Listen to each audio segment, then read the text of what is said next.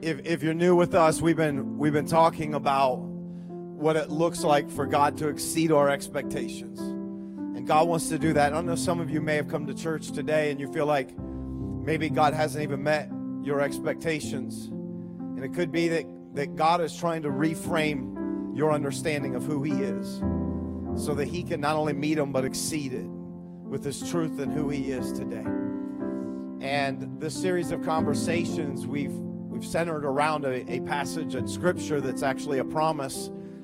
It's a truth about who God is. It's found in Ephesians 3:20. And I like for us just to to say this verse out loud together. I want you to get this in your spirit because it changes everything about life when you approach God with this belief. When, when you think, okay, that God is able to do more. It changes how we pray, it changes how we see Him, how we approach Him. And so Ephesians 3:20, I want them to go ahead and stick it up. If you don't have it memorized yet, you're working on it. I got you. But I want us all to say it out loud at both locations. Let's read it together. Now to him who is able to do exceedingly abundantly above all that we ask or think, according to the power that works in us. According to the power that works in you. God wants to exceed that in your life. Do you, do you agree with that? Come on, you got to receive that. Now, today, as we continue this conversation, and we're, if you're new with us, we're, we're leading up to um, an opportunity that we have as a church to give for this next season of our church. As we go into 2020, we're taking a huge step of faith. If you're new, to build a new facility in Canal Winchester. And we're believing that God is going to do more than we could ever ask or imagine as we take that step of faith. And so we're going to be giving an end of the year offering on December 12th and 15th. And, and then we're going to also make our exceed commitment for the year. And I've asked our church to consider and pray freely of your own choosing if you'd give above and beyond to help us in this transition as we take a step of faith for moving to a new facility. And and I want to read to you, if you just remain standing for a moment, I want to read to you our passage for today. And because this is the good part, I, I know it feels like sometimes giving, you feel like you're missing out or you're losing something. But I want to talk about the response of God when we give. That there's a response from God. And this is the part that I think a lot of us like. And it's found in Second Corinthians chapter 9 starting in verse 6. Now, Paul is reminding the church in Corinth about. Uh, about who God is when they give. Now they were they were being invited just like this to give to an offering. This wasn't the tithe, this wasn't their consistent giving. This was above and beyond. And so Paul reminds them with these words in verse 9. He said, "Remember this. Whoever sows sparingly will also reap. Everyone help me, will reap sparingly. And whoever sows generously will also reap how? Generously. And then he said this each of you should give what you have decided in your heart to give, not reluctantly or under compulsion, for God loves a cheerful giver. And God is able to bless you abundantly.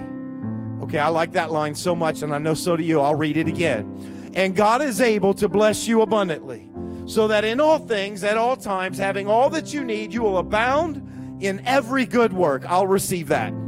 I will. Don't act so self righteous that you won't take the blessing if God's going to give it. Come on, I want to receive it.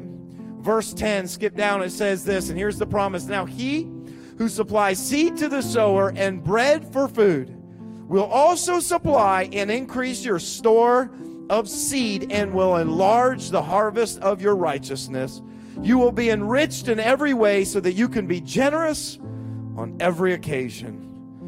And through us, your generosity will result in thanksgiving to God.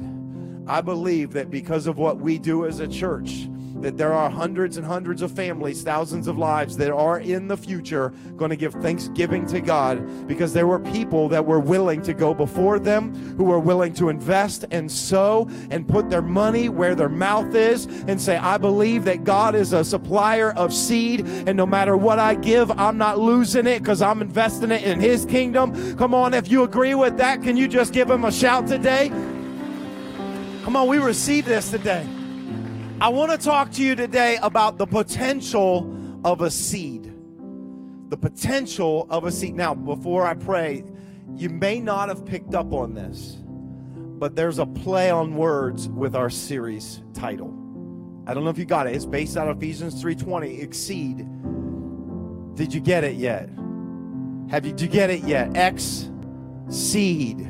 X. Okay. When when we as X Church invest our seed, this is what we're gonna talk about. We're gonna see what God does in response of that today. Father, I pray right now for your word as it goes forth, that God it would transform our hearts that today, God, we, we didn't just come to church to put in time, but we came here to meet with you. We came to experience all that you have.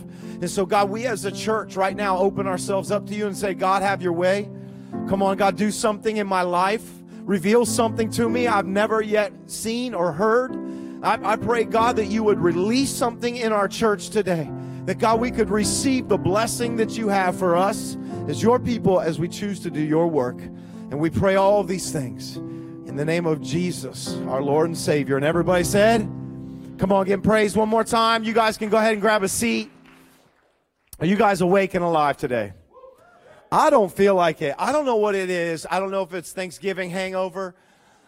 I thought you'd be a little more excited because the Buckeyes, God's team won. Praise God. Can we?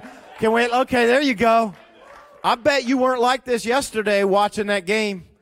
I bet you're a little more excited about it, but. Uh, it's good to be with you regardless, and our Lancaster family and online. And hey, I just want you to know something about your pastor. I am a uh, sucker for infomercials.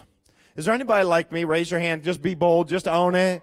Okay, there's some of you. Like I, I love infomercials. I mean, I don't just sit around and watch them, but if an infomercial comes on, I'm the kind of person that says, I need that thing. You ever feel like that? Like, I got to have that. And I'll tell you where they get you now They get you on the gram when you're scrolling through. You see no sponsored ads.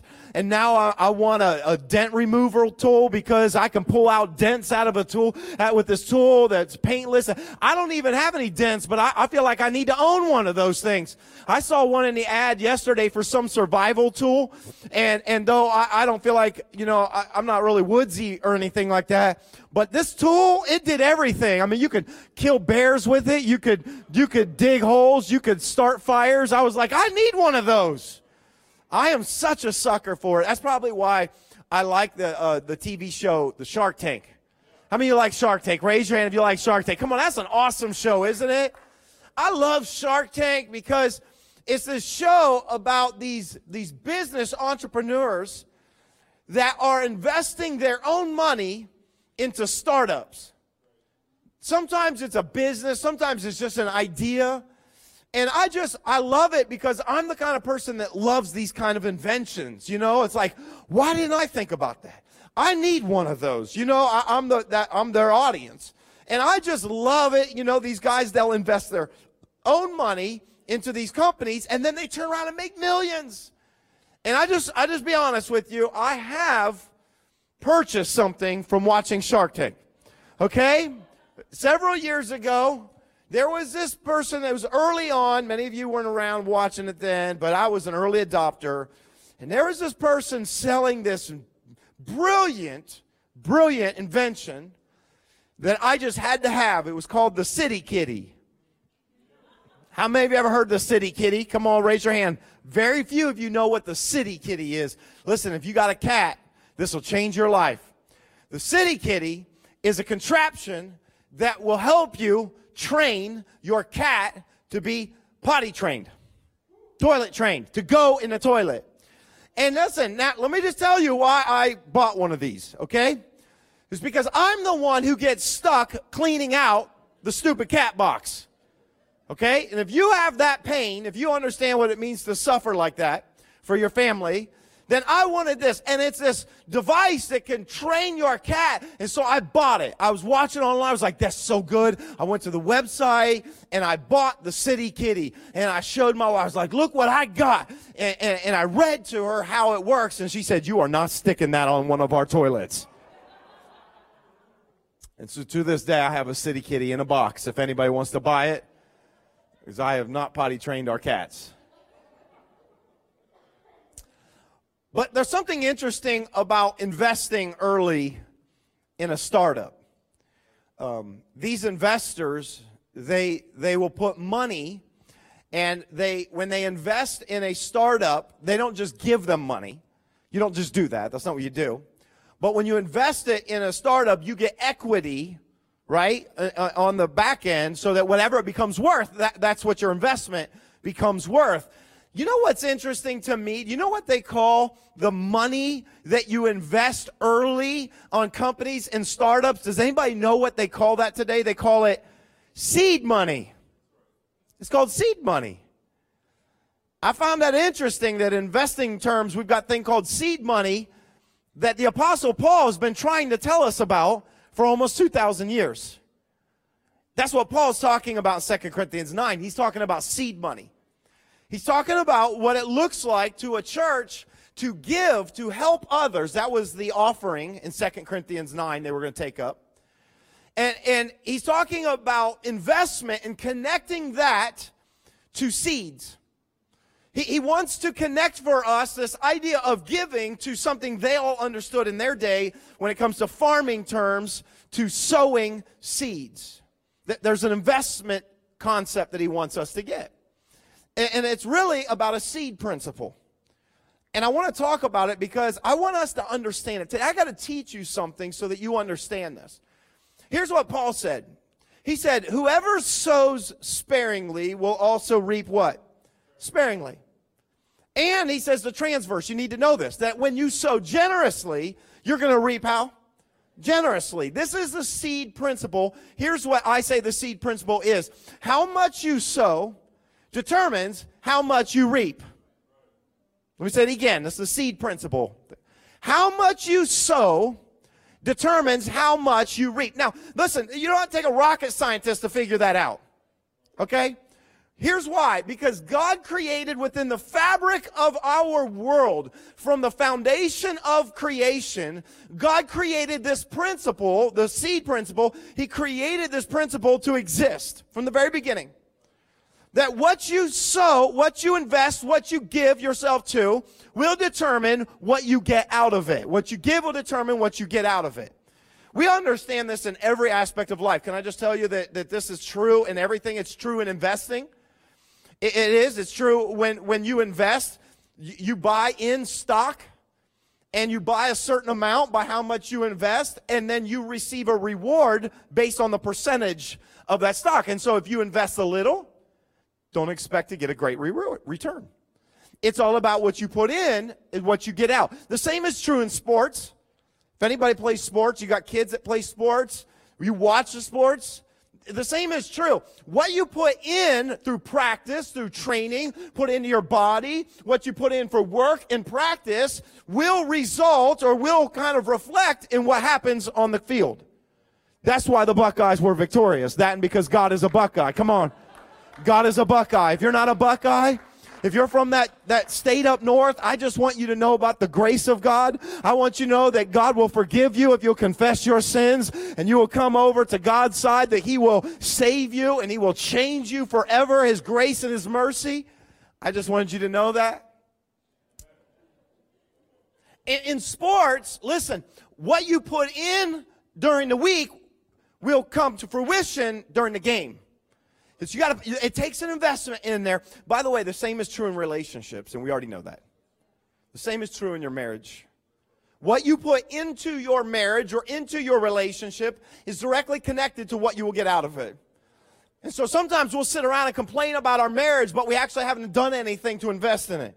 Don't sit there and look at somebody else and say, well, the grass looks greener over there when you haven't been taking care of your lawn or fertilizing it over here. What you put into it will directly impact what you get out of it. This is the universal principle of sowing and reaping.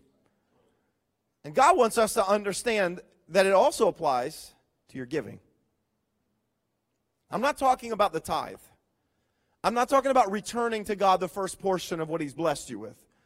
Uh, that, I, I'm talking about beyond that. We're talking about like seed. I'm talking about that when it comes to generosity, when, it comes to us and having moments like this where we can give, it's not just this. When you see somebody at work or you see somebody on the street, you see somebody in need, and you have an opportunity to step up and be generous. What, what God wants us to understand is this the way we approach giving is the same way that God approaches us with blessing. The, the way you approach it with God when it comes to giving, sowing, is the same way. It's directly connected to how God approaches us with blessing. Now, Paul didn't make that up. Here's what I want you to understand. He actually got that from Jesus. And so, just so you think, I, I, I don't make this stuff up. You, you need to understand me as a pastor and as a preacher, I preach what's in God's word. That's what I preach. This is this is something, and why does this matter? Because it reflects how we think of God and, and what we understand of, of who God is. And so here's something that Jesus said. Let me read this to you because Jesus said these words in Luke 6 38. He said this give and you will what? Everybody say it. Give and you will. See, there's a connection. Okay? Now, I don't give to receive, but I do need to understand that when I do give, that it positions me for something. Give and you will receive. Your gift will return to you in full. See, that sounds more like an investment than it does losing something. He said, It will return to you in full. How? Pressed down, shaken together to make room for more, running over and poured into your lap. Now, here's what Jesus, I'm, I'm just reading you Jesus' words. He said, The amount you give will determine the amount you get back. Now, listen, I want, I want to warn you before you kind of start to go, oh, I see how this works. Now, this becomes your new financial plan on how you're going to do it. No, no, no. Don't, don't, don't read that into it. But what Jesus wants us to understand is the posture of our heart when we give directly reflects the way God will respond to our generosity with His. And here's what I have found. If I can be honest with you about how I see this in, in the world today, and I see it with Christ followers, so many Christ followers today, we want God to bless us far beyond our willing to give. We, our approach to God is, oh, God bless me. If I ask you if you would like God to bless you, every single one of us should say, yes, I want it. And so many of us as Christ followers, we're like, oh, I, if God will bless me, heck yeah, I want that. Bless my house so stuff doesn't break. Bless my kids so they stay safe. Hey, bless our finances so they increase every single month. Bless our, my job so I get a promotion. But the problem is many of us don't understand that the way God is toward us has a lot to do with the way we will respond toward Him. And, and so we want us to, we want God to bless us, maybe even beyond what we're willing to give back toward Him. Now, now, and here's why I say I don't want you to confuse. I don't want you to confuse God's grace with blessing. Please don't confuse this. Here's what I, I need you to understand God's grace is given regardless of what you do. This is the beautiful thing about grace. God's grace is so incredible. God's love for us is so unconditional that it has nothing to do with you giving. I want to make sure this is clear that, that God's grace is given to us because Jesus came and died for us and he gave his life for us and the bible says this is love not that we loved him but that he loved us and gave his son jesus as an atoning sacrifice for us you need to understand god's grace is free Unmerited favor. You do nothing to deserve it. I'm not talking about God's grace here. Please understand what I'm saying. I'm talking about the blessing of God beyond that. Okay? I want you to understand. It's kind of like as parents, we, we have unconditional love for our kids, but depending on how you act and treat me will determine how far I go in blessing you. Does that make sense? That, that's, I think, how I register with it. And Paul says that in these moments when, when we have an opportunity to be generous, and we believe that generosity is our privilege here at this church. We believe it's a privilege because of what God's done for us. Paul says this. He says, each of you, in verse 7, should give what you've decided in your heart to give, not reluctantly or under compulsion, for God loves a cheerful giver. I, I, I like to say it whenever we have a, a moment like this where we're doing above and when we have an offering, it's an opportunity. I like to say this do not feel compelled to give.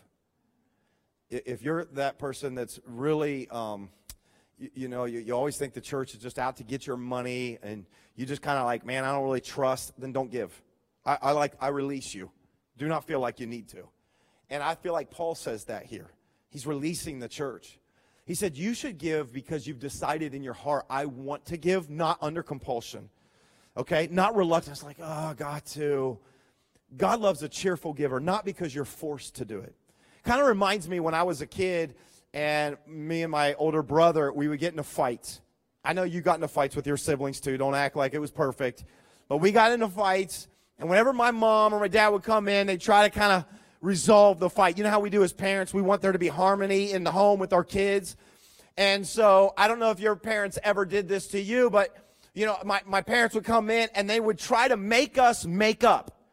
Have you ever had somebody try to make you make up? And they look at you and they're like, tell your brother you're sorry. I don't want to. Tell your brother you're sorry. And what do you do? I remember doing this like, sorry. It's real short. It's like, sorry.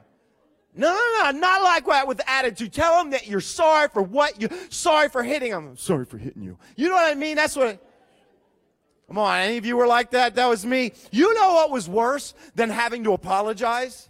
Having to hug it out. Did your parents ever make you hug it out? Come on, there's nothing worse than being forced to hug it out. Right after you just got had to apologize and they're like, all right, give him a hug.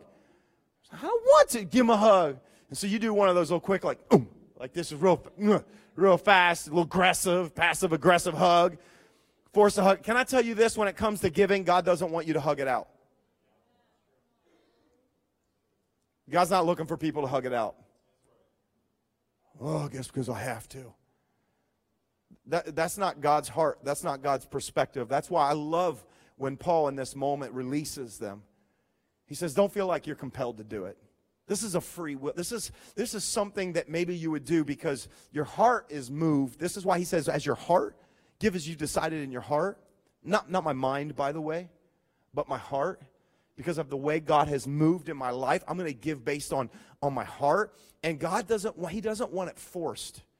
And oh, by the way, can I just say, if you sometimes we think, well, if I just give a little bit this, then maybe God will like me. If I give, then maybe He'll forgive me. If I don't do that.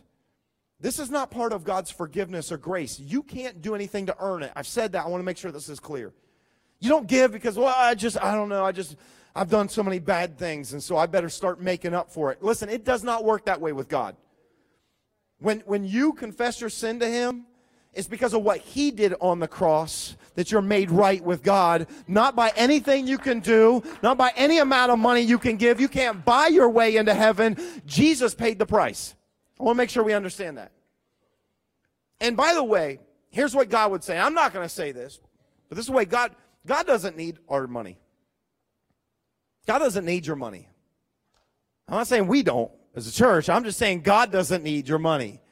And God is my provider, so I don't worry about that. But here's why I believe this is so important with releasing this is because God everything valuable in this world, God's the one who created it. Do we think for one second there's an amount of money that's somehow going to get God's attention all of a sudden? God made the diamonds in this world. He made the gold that we pull out of the ground. He's the one that put oil in the ground. The greatest resource in this world God created. So God's not impressed by our money. It does not change the way, the way he sees us. What God hopes and desires is that you would want to give because you love him Here's the thing about love, and here's what we all know love that is forced is not really love. Trying to make your spouse love you, trying to make your kids love you. Love that is forced, making your brother and sister, making them love it. Love that is forced is not love. That's why God made us with a free will. Because God did not want robots, but He wanted people that were so moved by His grace by his forgiveness, that they would respond out of love. And, and that's what he's inviting us to. If God has touched your heart and if he's done something in your life, I hope that you're moved out of love, not, not guilt. So he says, ah, I release you from that. But I need you to also understand the promise that is attached to being generous, the blessing. And I think sometimes people get nervous when pastors talk about blessing because it's been so misused and abused in the church world. But I'd be remiss as your pastor if I did not tell you the whole truth of God, which includes the way God sees us and the, what God wants to do. In verse 8, let me reread it. Paul, he said this, and God is able to do what? Everybody say those three words. And God is able to bless you. How? How does God want to bless you? He wants to bless you abundantly. See, I, I like that part. I'm going to receive that myself. God is able to bless you abundantly. If there's anybody in this world that can bless you, put his hand on your life, and change your life in an instant, it's God. He says, God is able to bless you abundantly so that in all things, at all times, having all that you need, you will abound in every good work. I saw a connection between what Paul said in 2 Corinthians 9 8 and what he also prayed in Ephesians 3.20. I don't know if you saw the connection there. Think, think about the connection. Here, here's what Paul said. Paul said this, and God is able. Ephesians 3.20. Now to him who is able, there's a connection. To, to him who's able to do exceedingly abundantly above. And here's what Paul said, and God is able to bless you abundantly. God is able to pour out blessing on your life. This is why I constantly, this is why I don't shrink back from telling you the truth about our finances. This is why, as a pastor, I don't, I'm not afraid to, because I trust what God says in His Word. That uh, God wants to bless us in supernatural ways. He wants to bless us in financial ways. And here's the thing I know that there's some of you have been around church, and whenever you hear a preacher talk like this, there's a part of you that kind of goes, uh, I don't know, it feels a little weird. Like I, I want to, I want you to understand. There's a difference between understanding the blessing of God and, and, and hearing about prosperity gospel message. There's a difference. And if you don't know the difference, let me try to clarify. Prosperity gospel message usually looks like this. It, it's, it's originally taken from the motive of scripture and then it's twisted just a little bit to make you the focus rather than God the focus. Prosperity gospel preaching usually says this that God wants you to be rich, that God wants to bless you and give you everything you desire. Here's how you get it. This is the key. You just name it and you ever heard that? Now, now, I'm not opposed for faith and declaring things by faith. Like we're building a building and I'm declaring things by faith, okay? There's a difference between it's the motive. It's the motive and it's the purpose. When you think, oh, I, God wants me to be rich, and so you'll hear sometimes preachers say, and so if you will just give $39.99 just for your gift of $39.99, we'll also send you a little vial of water. And this isn't ordinary water, this is holy water. And if you take and pour that over your old car, it's going to turn, it's, it's, all, it's going to start working all of a sudden. If you pour it over your money, your bank account, all of a sudden it's going to multiply. You want that Lexus, you name it and claim it. And You begin to go, that is lousy to me that misses the entire purpose of God's blessing. Please be clear. Please let me be clear and hear that. That's saying God is here as my genie to make my life the most comfortable it can be. That is so different in motive than understanding the blessing of God. And the best way for us to picture it, and I've been talking about it because this is the way, is that God is your heavenly Father, loves to give good, good gifts to his kids. Just like as you parents or grandparents love to do the th- same thing with yours. I want to bless my kids. I don't want to spoil them, but I want to love on them and I want to bless them when they will position themselves. Here's the, here's the key the whole passage is all about first what we sow determines the position so that God can then bless. Because here's what God wants to do. here's the difference between prosperity gospel and understanding the blessing of God. The prosperity gospel will say that the blessing's for you. When you understand the way God blesses, you'll understand that it's not just for you, but it's also through you. And there's a difference. I think a great example of this is a guy named Stanley Tam. I don't know if you ever heard his name before. He's probably one of the oldest men still alive in Ohio. He's about 104 years old. Imagine that. And Stanley Tam grew up in the Depression era. And during the Depression era, him and his family had no money. But he was an entrepreneur, and he wanted to start a business to be able to help out his family. And so he came up with this business idea of how to reclaim silver. This was back in the late 1920s, 1930s. And he tried to, this, tried to get this business going, and nothing. He couldn't get it going. And he's ready to give up with this business idea. When he was literally around Columbus, this is a cool story because it's right here local. This was back in 1932, and he felt like God spoke to him, and God told him, Don't give up. I don't want you to give up. I want you to keep doing this business. And he was like, Man, I, I've got nothing left. It's not working. And he said, But God, if you want me to continue to do this, then here's the deal. Then I'm going to say, This is your business, and you have to make it work. So he said, You got to make it work, but this will be your business. And so he only had about $25 to his name, and he borrowed an additional $12 from his dad, which doesn't sound like a lot of money today. Remember, this was, this was almost 100 years ago. And he went back at it trying.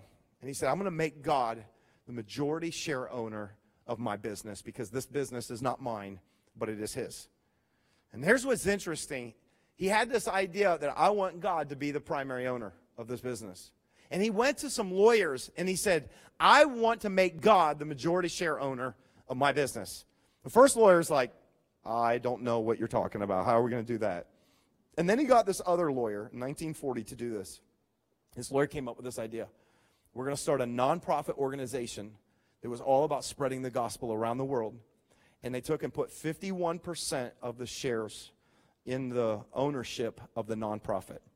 So that of all the profit, the, non, the nonprofit organization got 51% of the profit from the company. And he began to do this. And guess what God did with his business? Can you guess? God began to bless it. He had the right motive, the right heart. He wanted to use, he wanted his life to serve God's purpose. He had the right heart and the right motive, and God began to bless his business. And not only that, but then God gave him other ideas, and he started something called U.S. Plastics that's still around today, still operating in Ohio today.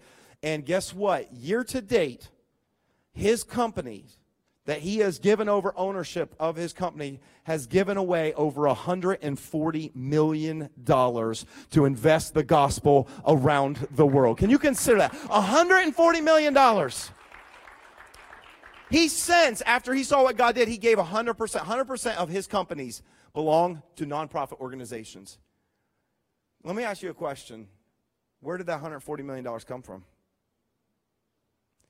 You see, God had to bless his business in order for his business to be a blessing. And I want you to hear this because this is not about prosperity gospel and God make me rich. But I want you to know that God wants to bless his people through. He wants to bless through his people. And there's a difference. Stanley Tam said, I'm not going to be a container, but I'm going to be a conduit of God's blessing. And God said, okay, in that case, I'm going to bless you. There's a difference. And when we do that, I want you to hear the promise. Let me reread verses 10 and 11 because I think this is so important. He says this Now he who supplies seed to the sower and bread for food will also supply and do what to your store of seed? Everybody say that word and. I know it feels weird. Like I, am not trying to get God to do, but I'm just reading to you the promise that Paul gave him.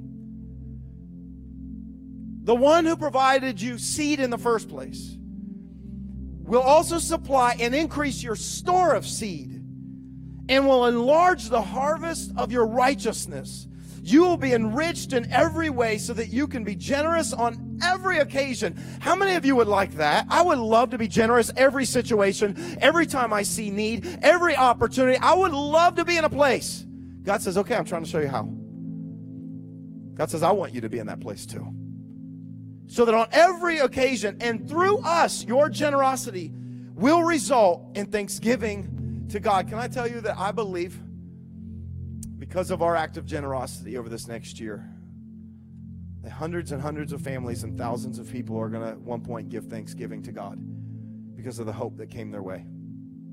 I believe that with everything inside of me.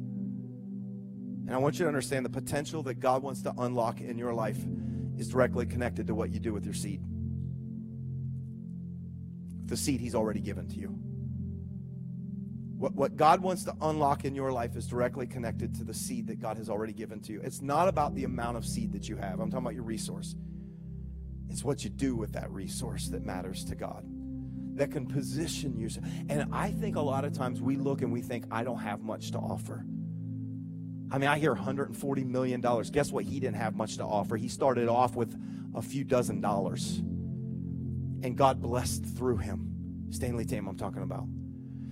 And the reason why, can I tell you the reason why this principle matters, the seed principle matters so much, is because all throughout Scripture, when I look, I see this, I see this, this um, revelation of seed and what it means. And, and when you see this connection throughout Scripture, you know what seed represents throughout all of Scripture? seed represents potential. One little seed actually represents more potential than most of us would ever think. It's just a little seed. But God has created something so incredible when He made this world that perhaps I will say the single greatest creation that God made might actually be the seed. There's something so powerful about the seed that I saw when I looked back at the creation story about what God made. You know, when God was creating the heavens and the earth, and early in the narration, you find in Genesis 1, I wanted to show you something about the potential of a seed and how big this is. In Genesis 1, verse 11, this is the first thing that God made after creating soil. The first thing He made was seed. It says this Then God said, Let the land sprout with vegetation and every sort of seed bearing plant. He said, And trees that grow. What kind of fruit? Say it out loud seed bearing. I, I want you to consider because I think it's so easy to overlook this in the narrative. To think, okay, God created the sun, the moon, the stars. Before He made that, He made seeds. That, that God created all the animals, the beautiful animals, the birds of the air, the fishes. I know before that, God created seeds.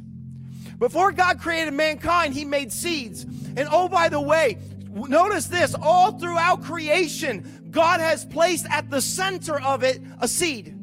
All it's in, it's in plants so they can reproduce and go on. It's in animals. And oh, by the way, it's in you. It's in me. Do you realize that what God created, when He created mankind, that He created within us seed, men?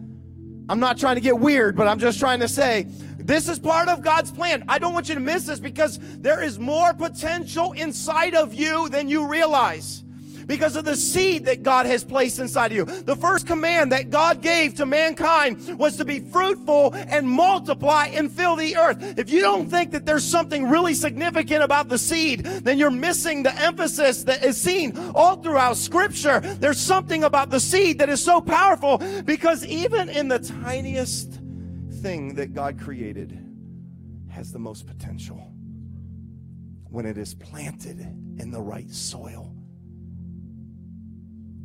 Something so cool that God showed me about seed. Listen, it's not only in that, but but seed is tied to everything in our world. I found something really cool. I never noticed this before. I get excited about this stuff if you let me just geek out about something that God showed me in Scripture okay, I, I, know I'm a pastor and you may not care about this kind of stuff, but when I see this kind of revelation goes off in my head, I get excited about it. I never noticed how important the seed was to God until I saw the curse of what happened in original sin. Do, do you know the story of of the first man and the first woman who take of the forbidden fruit, you know, that has seeds in it, and eats that from that tree that God said don't eat from because the serpent tempted them. And then I looked at the curse that God gave. You can read about it yourself in Genesis 3, and I realized that the curse was about the seed. I'd never seen this before. That you know why? Because there was so much potential packed into a seed. And so when God looked down and he spoke to the woman, he said, Because you ate of this fruit, you will suffer in pain of childbearing. What is that? Bringing forth the seed. Every mom knows what I'm talking about. That, that, that was a curse that was handed down that had to do with the seed. And when God looked at the man, do you know what he said? He said, Because you listen to your wife. Now, that's not all, but that's the curse that he gave mankind. Listen, man, you know what he gave man? He said, Because of that, you are going to toil and labor in the ground to bring forth any kind of harvest. It was about the seed. And then he looked at the serpent. Oh, this was so cool when I saw it. He looked at the serpent and he said, Because of you and what you did to trick them, he said, I am, there's going to be strife between woman and you, between her offspring, her seed, and your seed. Listen, and then he gave a prophecy that was about Jesus, and it all started with the seed. And he said, Oh, this about your offspring, that you will strike his heel, but he will crush your head. Do you know that's about what Jesus did on the cross, where the devil thought he had won, and Jesus said, Not today, Satan. And then he crushed his head. I'm telling you, when I looked at this, I said, There is so much potential in a single seed that God handed out the curse of sin, and it was around the seed. I came to say to you that there's more potential in you than you even realize. God wants to, listen, God wants to do more through you than you would fathom. The dream that you have in your heart, can I just say that's a seed? The purpose that God created you with is a seed. What you do with that seed is what matters the most. All the potential in the world. This last spring, my, my youngest daughter, Audrey, was running track.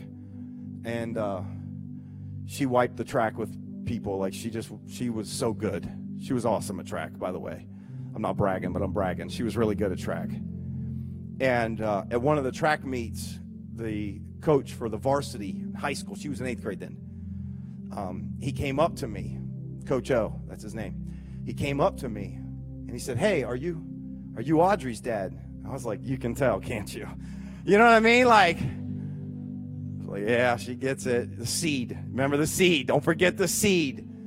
And um, I said, Yeah. And he said, Man, she's gifted. I know, I know. He said, um, I've been coaching for 29 years and he said, She has as much potential as anybody I've ever seen at that age. And my mind is blown. I'm thinking, all right, college scholarship. I'm thinking Olympic athlete. I'm, th- I'm thinking all this stuff. It's probably a far stretch, but, but I, I'm thinking all this stuff. And then he said something that brought me back down to earth. He said, but I've seen a lot of kids with a ton of potential that never realized it because they didn't give themselves to the process. Can I just say that I wonder if that's the way God sees so many of us in the church. I know what I've put in them, and there's so much potential in them, but you have to activate it. Please listen to me today. You can't sit on the seed. As long as I keep seed in the bowl, it does nothing. As long as I keep this in here, it does nothing. I have to plant it in good soil and God will bring the increase. That's what we're doing in this series. We're planting our seed in good soil. And so I have to activate it. You understand this? You, you have to activate that seed. How do we activate that seed? Through faith. So when you give and God prompts you, you do it cheerfully. Say, okay, I don't know, but I want to give, and I would love to be able to give this much, but I'm not sure if we can. It's by faith. But can I tell you that all it takes is, is faith? Jesus said, if you just have faith the size of a mustard seed. He said, You can speak to this mountain, say, Go and be removed, and it will. There, there's something that gets unlocked, and all it takes is the smallest amount. That's why God, it's so important to God, the seed, because of the potential that is locked up inside of a seed. That's the way God feels about you and me. I'll close with this, this picture. Um, I was thinking about Abraham and the promise that God made to Abraham in Genesis 12. And God spoke to Abraham he didn't have any seed, he had no children, and he was old. And God made him a promise. He said, I'm going to bless you and make you into a father of many nations. And he said, The whole world is going to be blessed through you. And that was again about Jesus, a prophecy through the seed. Do you know that Abraham had to wait 25 years before that promise came to pass? All he had all he had was the promise of a seed.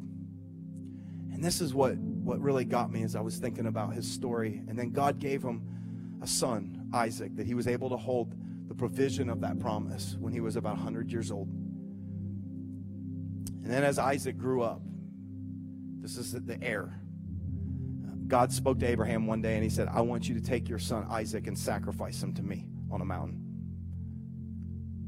So Abraham, in obedience, took his son Isaac to the top of a mountain and laid him on an altar about ready to sacrifice him, and God stopped him. God was never going to let him kill his son. That's not the way God is. But God was testing him to say, Would you by faith give me your seed? And what happened in that moment is so cool that God provided a ram in the thicket to be the sacrifice instead of his son. And you know what Abraham called that place? Maybe this, for many of us, this is it.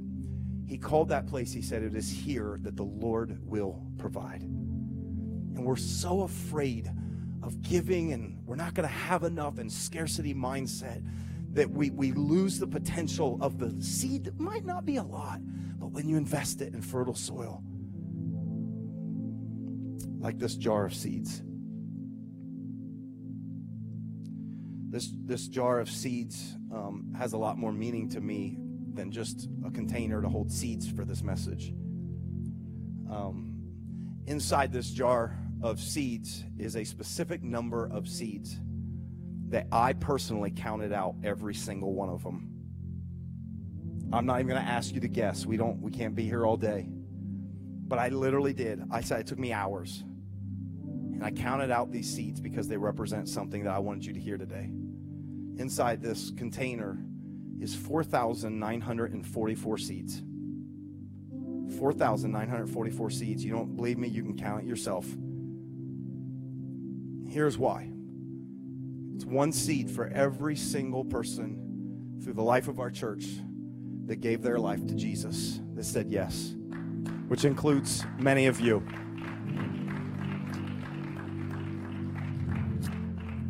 And I wanted you to see this because I want us to consider what we're about to see as a church in this next year. And I think about the potential that is found in every single life that encounters Christ, that it changes generations. That my life has been changed. Many of you, your life has been changed because you encountered Jesus and His grace. And now, because of that, I think about the this is just a bunch of seeds. But when God gets a hold of it and we release it by faith, that's when God can do miracles. Amen, church?